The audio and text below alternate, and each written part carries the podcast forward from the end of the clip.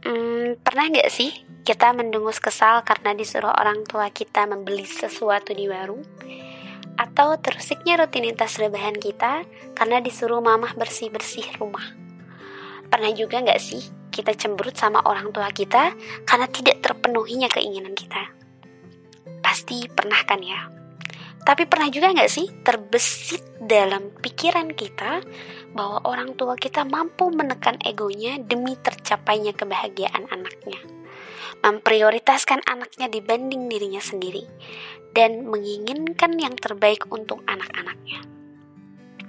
Faktanya, faktanya nih di luar sana masih ada aja berita yang ngebahas tentang anak yang berani membentak orang tuanya di depan warga.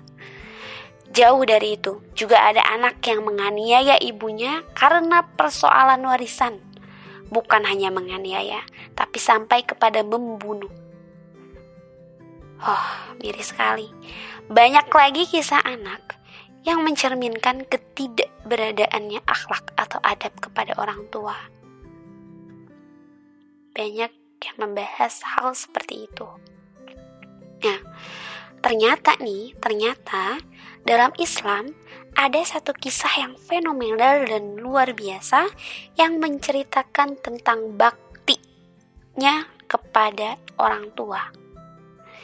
Yaitu kisah tentang Uwais Al-Qarni. Mengapa kita mengambil kisah yang sudah beratus-ratus tahun lamanya ini? Karena Rasulullah sendiri yang membahas dan memuliakan Uwais di depan para sahabat.